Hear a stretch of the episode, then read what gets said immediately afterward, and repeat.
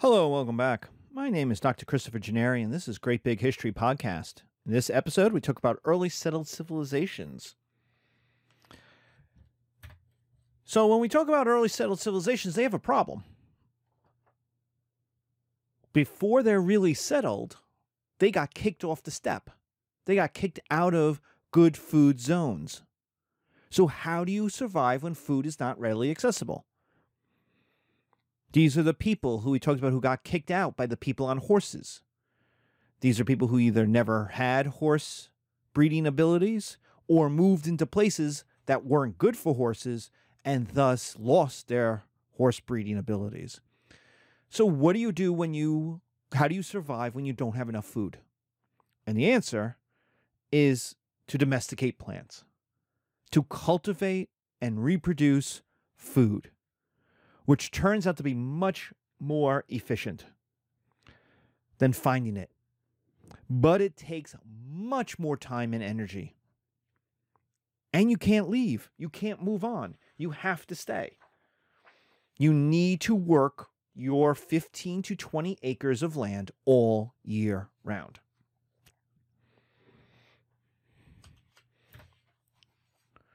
So, what's the effect of this?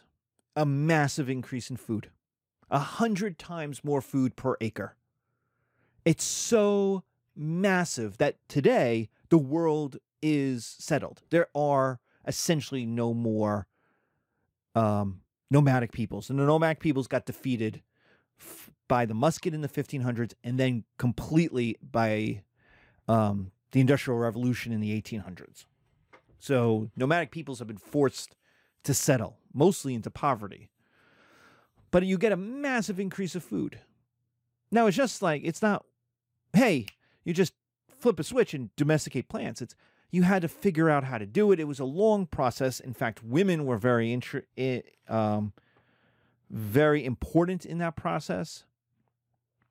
But the effect is still the same. You have a massive increase of food, which allows for more food security. For the first time, you had surplus. You had more children living to adulthood because they had more calories. Now, we're still talking like 20, 30, 40, 50% of children die before the age of five. In nomadic societies, it might have been 50%. So we're talking like 30%. We're still talking an immense amount of children die before the age of five. But more survived in settled societies than in nomadic societies. It also allows for a surplus of production, that 100 times more food per acre than you had in nomadic peoples is more than you could eat in a year. Now, not a lot more. That 15 to 20 acres turns out to be about what a man with the strength of his back and few tools can farm. And it's also about the amount of land needed to produce enough food to feed a family and have a little extra. This is what's called subsistence agriculture. You have enough that you can eat as long as everything goes well, and you have a bit extra. And that bit extra allows for personal wealth and savings. And that's protection against future disasters. That's all savings is is a protection for when things go bad. So if you have a, a really good harvest and you have extra, well, the time when you have a bad harvest, you can eat that extra. You have savings for when things go bad.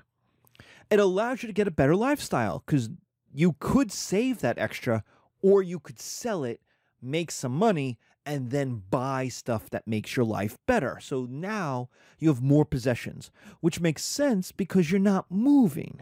So you don't have to worry about carrying things anymore. You can stay in one place. And the more you stay in one place, the more you accumulate over time.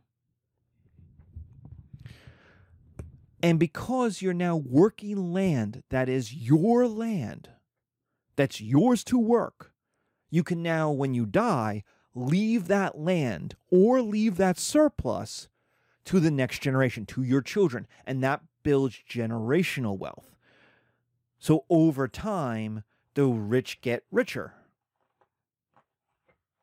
Wealth builds over time. It also allows for new jobs. Remember when we had hunter and gatherer? Well, there were two jobs hunter and gatherer. Now you need people to create production, more specialized forms of production for farmers and for the various other jobs that are now going to be created. So farmers farm, sellers are going to sell, craftsmen make the tools. So you have different craftsmen making different tools. Sellers are going to sell at a bazaar. Well, they need tents. They need so now someone needs to make the tents. They need boxes to hold the, the food. Well, now someone has to make the boxes. You get coopers. And so you have to make barrels. You have to make someone, the surplus needs to be stored. So now you need a way of storing it so that rats and mice don't get into it. So now you need someone to make the storage. And so you get all these new jobs that most people, 90, 95% of people will be farmers because the food, while being more efficient, isn't that much more efficient. You still don't have a lot of extra. So 90, 95% of people, 95% of people are going to be farmers. Right? Where today, less than 5% of people are farmers, and we have more food than ever before. So that's what industrialization does. That's what specialization does. That's what professionalization does. But in the ancient world, you're talking 90 to 95% of people will be farmers. And then 2% of the, the remaining, so let's say it's 90% because 2% will be your elite, your rich, rich people who don't work. They either own land or they have a very specialized political job. Then you have your sellers, your merchants, that's going to be a couple of percentages. And then the rest of that will be your craftsmen who are going to make stuff. But most people will be farmers, and so you need people to make stuff for farmers. So this sounds great. So who loses out? Well, women lose out. Why? Because they are simply not strong enough in the ancient world. There's no machines really for the back breaking labor of farming. And so women's labor is becomes less important. Remember how in hunter gatherer societies it was more important than men's work? Now it's less important. And so what happens is women become dependent on a man's success. Remember generational wealth? Well, your wealth as a woman is tied to your father's wealth. Did your was your father wealthy? Then you'll be wealthy as an adult. As a daughter and then as an adult. Was your father poor and a drunkard? Well, then you're in trouble. Through no fault of your own, through nothing that had to do with you, your lifestyle is now tied to the success of first your father and then your husband. The backbreaking labor of farming meant female labor was worth less and women lose rights. They are increasingly stuck in secondary jobs to the household success. They are feeding the chickens. They are never not working. Like maybe the richest of rich women are not working, but they're then running a household. Poor women are always in this class, always working. They're just doing jobs that the society looks down on. They're raising children with one arm, feeding chickens with the with the next.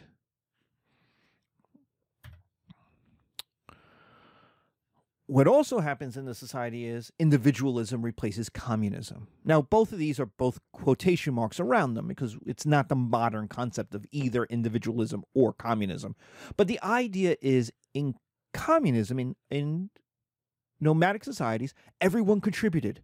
Well, now we have individualism. Your farm produces food for you. Your labor equals your success. Now, that's not always true, and we're going to talk about that in a second. But the idea is I work, I make, I succeed on my labor. It's me. I am not tied to other people. And so while we live in a community, and we're going to talk about why we're going to live in a community, you can't be, no man is an island. You have to live with other people. First of all, you need the craftsmen to make the tools for you. Let's start with there. And then remember, there's nomads out there, and we'll talk about them later. So you can't be alone. But at the same time, you are less reliant on other people for your survival. Individual production plus your individual decisions equals your success. Now, that success has a lot to do with luck. Does your father live to an old age to pass on generational wealth, or does he die at 22 when you're three years old? Does your husband live or husband dies? Is there a flood? Does that flood wipe out your farm or miss your farm? Is there a typhoon that destroys your house? Is there an earthquake that destroys your land, kills all your animals?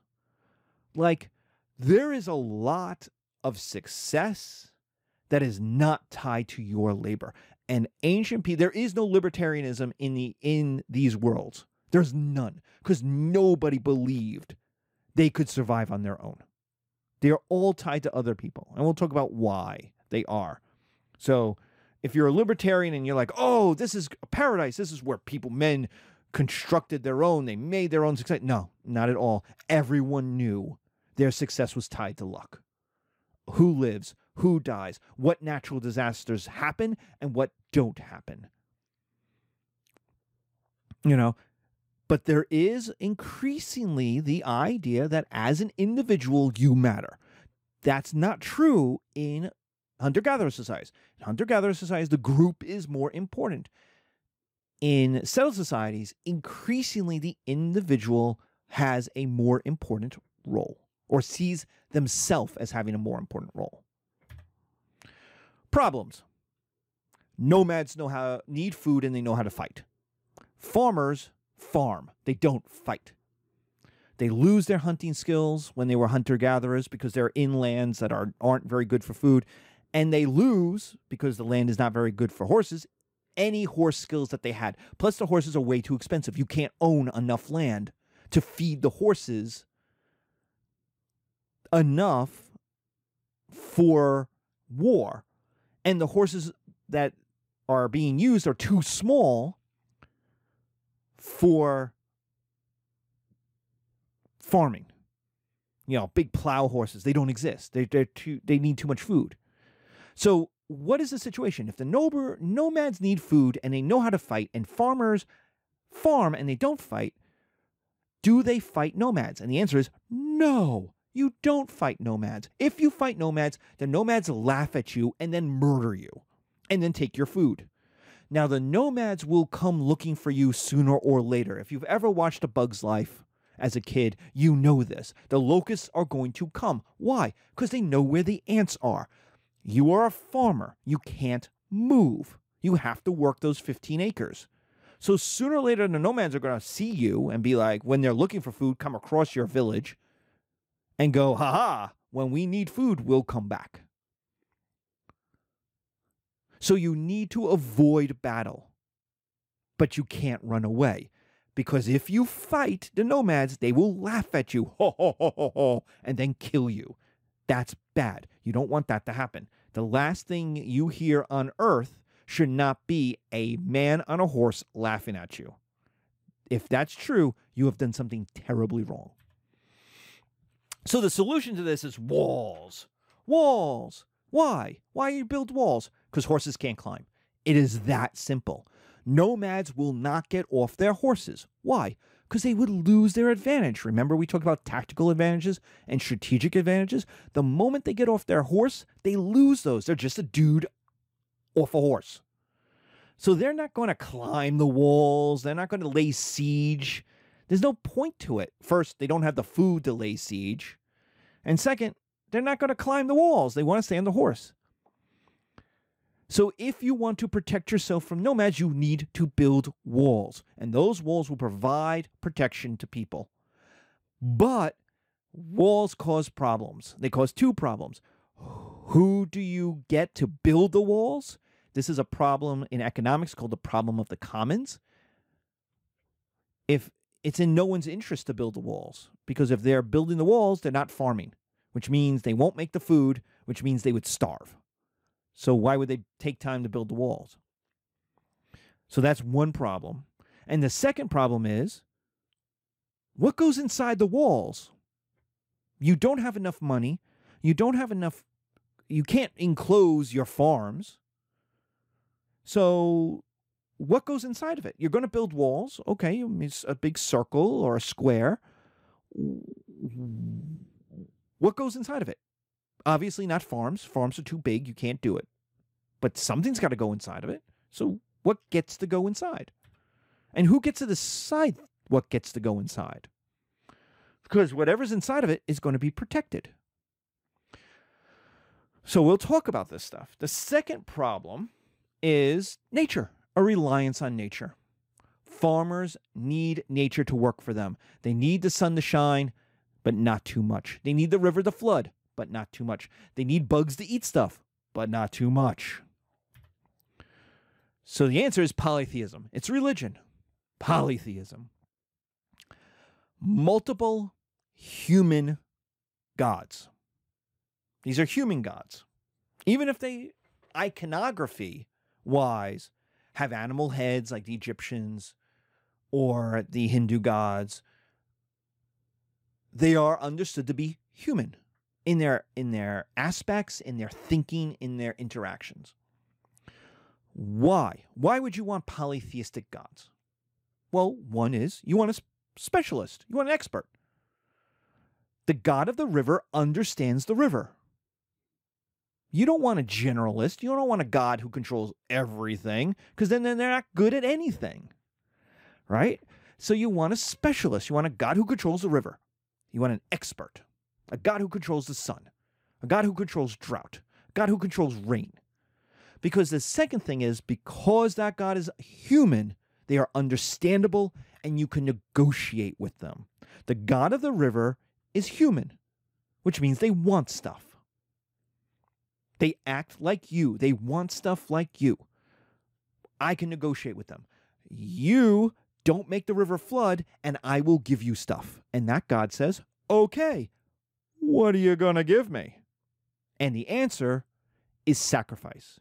Now, what form that sacrifice takes can be different. There are um, Phoenician gods who want child blood. There are other gods who want animal sacrifice. There are other gods who want money. It depends on the god. It depends on the civilization. It depends on the situation within the civilization. Um, for the most part, most gods want animal sacrifice. Animal, you know, they want good barbecue. And it's a sacrifice because it's supposed to cost you something. It's not really important what the thing is, it's the idea that you're giving something to the God that you need. So the God is more important than you. That's the important part about sacrifice. That's why we call it sacrifice. And we don't call it a bribe or a or a payment. It's supposed to be something you need. So it's expensive. But what that means is your relationship with the polytheistic gods is a contract. You give them three goats, they give you rain. And that's the deal. What are the advantages of this? The advantages is is local gods have local power. You can see it in nature. The god of the river makes it flood, but not too much. The god of the sun makes it the sun shine, but doesn't cause drought. You get rain, but not too much. And local gods have power over local stuff. Two, human gods actually want what you have. You've got three goats, they're hungry, they want your three goats. You don't have to go on an adventure. You don't have to go to Sicily and bribe and pay for and come back with. The human gods want what you have. So they're understandable. You can negotiate with them. You can you could talk with them. You can get things from them. You can understand their motives. 3. You get a sense of community. Everybody participates. Rain falls on everybody which means everybody sacrifices, which means you have parties, you have festivals. You do it together. Everybody participates, and that brings people together. And with multiple gods, and you cannot underestimate this in a dangerous world where, you know, um, a storm can wipe out everything. One of these gods has to like you. You've got five, eight. The Egyptians set the number at 12. You've got 12 gods. One of them has to like you. Think of Odysseus in the Odyssey. Poseidon hates him. Poseidon wants to drown him, but Athena will save him. So when Poseidon's like, I'm going to sink his ship, Athena's like, Well, I'm going to send a dolphin to save him. And Poseidon says, Well, I'm going to send a shark to eat your dolphin. And she goes, That's great. I'm going to send a giant pelican to lift him out of the ocean. And she's like, He's like, Well, I'm going to create a storm that's going to knock the pelican. And they're like, Well, we could do this all day.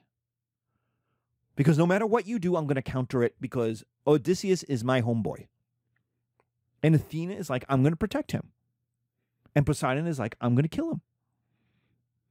And Odysseus is like, please, I'll do whatever you want. Just let me get back to home. But one of them has to like you. And that's protection. That's good for you. What about disadvantages? The disadvantage is your gods don't have power in foreign lands. So when you go on trade, when you go to invade somebody, when you go somewhere else, you're in a land of other gods who don't like you.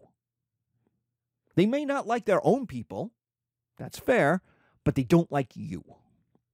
So you have to be very careful when you go to other places. You have to respect the Egyptian gods in Egypt. It's their home field advantage. So when we see war, we're going to see a lot of religious aspects to war because there's a lot of like, my God is better than your God kind of thing, and a lot of home field advantage as well. So that's going to matter in how people see strength and weakness and power. The second thing is human gods have human weaknesses. Like you can understand them, but they're human. And so they might be they might be strong and honorable and kind. They might also be selfish and easy to anger and unreliable. You know how you have friends who always show up 20 minutes late? There are gods who will always show up 20 minutes late. They have human weaknesses. In an advantage, they have human strengths. And you can understand them. But the disadvantage is they have human weaknesses, and you can understand them too. You know they're going to betray you at some point. They're going to let you down because humans let you down. Third, one of them is 12. One of them is very likely to dislike you, and there are evil or trickster or death gods. Everything dies. So there's a god of death, which means that god is going to get you sooner or later. That god does not necessarily like you. He may not hate you, but he doesn't necessarily like you either. So when you're futzing around with a cow, you know, playing tip the cow, the death god is like, you know, maybe this cow kicks you right in the head. Not he's not necessarily going to be there to protect you. So, if there's 12 gods, one of them very likely you've angered at some point. You've done something. And besides, you might not have done anything to that god. You might just be cool. You might be the homeboy of another god who's got to fight with that god. And so the enemy, the, the friend of my enemy is my enemy type of thing.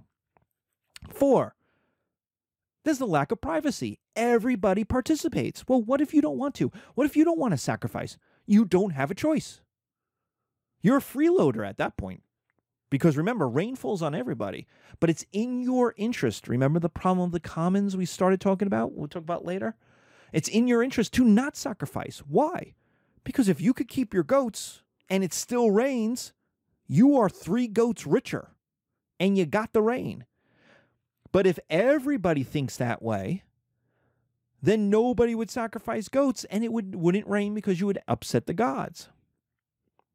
So it's in everybody's interest to make sure everybody participates, which means you can't have privacy. Your neighbors are going to start knocking on your door. Hey, Billy, Billy, uh, notice you haven't sacrificed any goats yet. Uh, gotta get, gotta get on that. Uh, we have till tomorrow you know, then tomorrow comes and it's going to be your neighbors. Uh, hey, Billy, it's all of your neighbors on the entire block. And by the way, we brought the priest. Gonna get the gonna get the uh, sacrifice done. And that's in the morning. By the afternoon, it's all right, it's everybody and the priest, and we're coming in and we're taking your goats.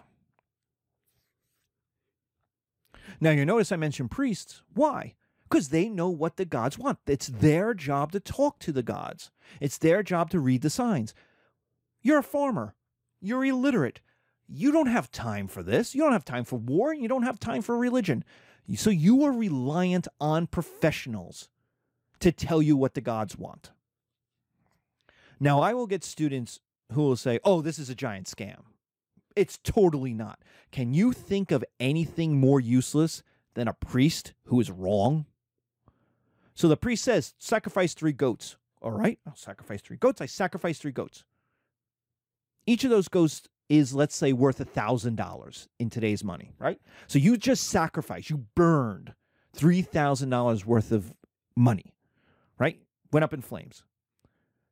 Well, if it rains and doesn't flood, you're great. You're going to make fifty thousand dollars. You're it was a good. It was a. It, it's the tax. It's a. It's a sacrifice you're willing to make, right? Because you made out fifty thousand dollars. So okay, you made fifty thousand dollars minus the three thousand dollars. You made forty seven thousand dollars in profit. That's a good investment. Any day of the week. What happens if that priest says spend three thousand dollars, and then it doesn't rain? Now, unless there's very obviously people who did not sacrifice their goats and you can blame, you're going to look at that priest and say, WTF. And that priest is now in trouble. That priest is not going to keep his job. That priest is now useless. So, what do you do to that guy? You beat him up. Obviously, the gods don't like him. So, you beat him up. Maybe you kill him. It depends on how angry you are. So, it's not a game. It's not a sham. It's not a lie. These priests need to be right, which means they need education. They need to know in order to tell the people what the gods want. The problem is, is that it makes people reliant on priests. People can't do it on their own. They can't talk to the gods on their own and know what the gods want. So you're reliant, you're dependent. In a way you weren't as a hunter gatherer, you are now dependent. Problem. How do you solve the problem of solving problems? Someone needs to pay people to build walls. Someone has to pay people to study and build a study space for the priests.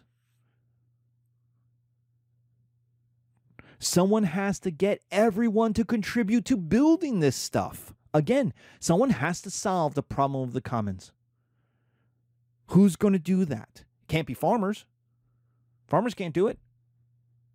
It's not going to be a democracy. It's not going to be a group. It's going to be a king. It's going to be gritty. It's going to be king. Who gets to be the king? How do you make a king? How do you make the Burger King? Well, you start out with super rich guys. Why? Because super rich guys have enough money to buy off people. They don't have to listen to other people. They're not dependent. They can use their money to pay off other people and they have homeboys. They have enough money to have homeboys, right? Draco Malfoy is both rich and has homeboys. So what does that mean? It means gang warfare. It's Draco Malfoy and his homeboys versus Harry Potter and his homeboys, right? That's essentially the last two books of Harry Potter. So super rich guys and their homeboys will fight each other because some super rich guy will say, I know how to solve the problem let's do this. And another super rich guy's going to go, F you, man. I'm not listening to you. I hate you. Let's do B. Let's do X. And a third rich guy is going to be like, F both of you. I know what to do. Well, when push comes to shove, what do they do? They fight. And so their homeboys fight. And what happens is a mafia family war. It's gang warfare. It's Biggie versus Tupac. It's the Starks versus the Lannisters. Until there is one person left with the legitimacy to collect taxes, which is the contribution to build the walls and the temples, then to pay people to build the walls and temples and be priests, then to build an army of mercenaries to attack other people's walls and take their land. All of that if you have one person with that legitimacy, they gain a new governmental power nomadic chiefs never had, and that is coercion the ability to punish people who don't contribute to society correctly. Now, what happens if no one wins? What happens if you don't? The gang warfare just keeps grinding on. Or all the super rich guys are like, hey, we don't have to do anything. Let's just be independent and be libertarian and not rely on government at all. Well, if no one wins, there are no taxes, there are no walls, there is no protection, and sooner or later, nomads come and murder the men, rape the women, and kidnap the children. And your society gets wiped out, and we don't talk about you in History 101. Which is why libertarians can say, oh, libertarianism works. Well, all the people who were libertarians died because they got wiped out by nomads in around 6000 BC. So as long as you ignore all the societies that got wiped out in history, then yeah, I suppose, yeah. So what happens? Now you got a king who can collect the taxes to pay people to build the walls. Remember, why do you have to pay people to build the walls? Well, they can't farm. So if they can't farm, why would they build a wall? They need the food. So the idea is I will pay you more money than you would make as a farmer so you could buy all the food you need and have some extra. So, how do you do that? You collect taxes from everybody else. Everybody contributes. And that solves taxes, solves the problem of the commons. Er, we need a wall, but it's in no one's interest to build a wall. Well, the king is going to say, I'm going to make it in your interest. I'm going to pay you to build a wall. So it's now in your interest because I'm going to bribe you. We get the wall, society gets to survive, everybody contributes something to it, and the workers don't have to starve. So that's how taxes solve the problem of the commons. So we get walls, we get polytheism, we get kings. What does this create? Cities we get a dense, rich, urban place separated from the rural, poor farmers. And what's going to go in? Remember, we talked about what's going in those walls? The rich people stuff, the palace, the temples, the trade. And what's not going in it? The farms, the poor people stuff. So if you're rich, your home goes in the walls. If you're poor, your land and your homes are outside the walls. Can you be protected? When the nomads show up, yeah, you you an alarm will sound, you'll run into the walls, you'll be protected. Is your house protected? No. Nomads might burn it down, they might not. Are your pigs protected? Absolutely not. They're going to take your pigs. They're going to take your sheep. So, but that sucks, but you survive, which is good because remember, if you fight nomads, you lose, you die. So we get cities, which is this rich urban area inside the walls, separated from the rural. So the rich from the very beginning of civilization are separating themselves from the poor, physically segregating themselves from the poor. This will equal success. The cities, you have to have a city with walls in order to survive. Remember, sooner or later, nomads come and kill you. If you don't have walls, that's what they do. If you do have walls, they come, they run around your walls for a little while, and they steal your pigs, they steal your cows, they steal your sheep, and then they leave, right? Because what they want is food. They'll they'll kill you for the giggles, but they want the food. Well, this equals success because you survive. So more people equals you need more land, which equals you have wars with your neighbors, other settled peoples with walls, to control that land. And more importantly, that food. Remember, because you're more people, the more people you make, the more food you have to grow, which means the more land you need to cultivate. Sooner or later, when you go up or down the river, you're going to run into your neighbors. And your neighbors are going to say, Well, I need this land. And you're going to say to your neighbors, Well, I need this land. Well, how are you going to decide who gets the land? You're going to fight. Which equals war and you're going to have to create armies because the your neighbors have walls, you have walls, How are you going to defeat your neighbors? Well, you have to break down those walls, which means you have to lay siege to those walls, which means you need an army of mercenaries or to ta- because if you take all of your farmers and put them in the army, now no one's making food. So what you end up doing is hiring professional. You hire people who know how to fight. You put out a call. Hey, I need fighters. And young men who don't want to farm, or young men who have no land, or young men who, because being a soldier will actually pay you more than a farmer, but it might get you killed, it's more risk, will join up and they can spend three, six, nine months laying siege to walls until, like Jericho, the walls come tumbling down and you murder everybody inside those walls. Then you take the land, and one king controls many cities, and that creates a kingdom. A kingdom is one king in charge of many cities. And then what happens is those kingdoms bump up against each other, which equals more war. And they fight each other. And so one king controls many kingdoms. And that creates a quote unquote empire. And you get the title, the Mesopotamian title called King of Kings. They don't have a word yet for the Roman idea of an emperor, an imperator. So, what Cyrus will call himself, what Ramses will call himself, is king of kings. I am a king of other kings. And that meant emperor, that meant empire. So, war continues to be this natural state of men and continues to be the most expensive thing humans do. And so, government is always in need of money. Government doesn't build the walls and then stop taxes, it always needs more money because it always needs to fight wars against its neighbors. So you're never really done. So war continues to be a thing that men do, and it continues to define success or failure, slavery or freedom.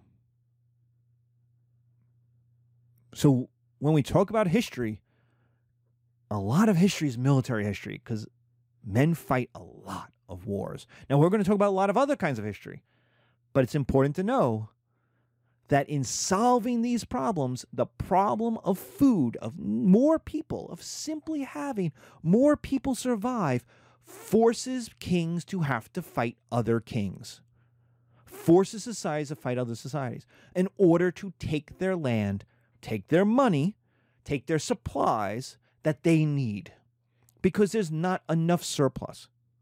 Now, when there is enough surplus, we're going to talk about trade. Hey, I got too much gold. I will give you some of my gold, but I really need like salt and fish and timber. And you've got a lot of that. And so we're going to see trade start growing. But there's always this need for money, always this need for money, always this need for wealth, whatever it might be, whether it's barter or it's coinage or it's gold plate or it doesn't really matter. Whatever this wealth is, governments are always going to need it because they're always going to need to pay people. They're going to need to pay people to pay, build the walls, then fix the walls. They're going to need to pay priests, right? That never ends. They need to buy, they need to build a temple for the priests to hang out in and to study and to learn. And that temple needs to be fixed you know, every couple of years. And and it's an ongoing, there's always this need of cash. Always this need for money. Because the society always needs stuff. And so kings gain a new power, which we talked about, which was coercion. They can make people pay or punish them, which a tribal chief could never do. Because, first of all, everyone contributed in a nomadic society. It wasn't in anyone's interest to not contribute because you would be ostracized, you'd be kicked out of the tribe. So it was in everyone's interest to to to contribute. Whereas in the individuality of a kingdom, it's not. And that's the problem of the commons. So civilization, settling down, did a couple of things. One, it hurt women. The worst thing that happened to women in history was the best thing that ever happened to people in history agriculture, domesticating plants. It created cities. It created kings. It created religion and polytheism, all to solve problems. So, in our next class, we're going to talk about Mesopotamia and Babylon and what happens um, as things develop, what, what that success turned into over long periods of years, hundreds of years, thousands of years. Okay. Thank you very much. Be safe. Take care. Thank you for listening. Good luck.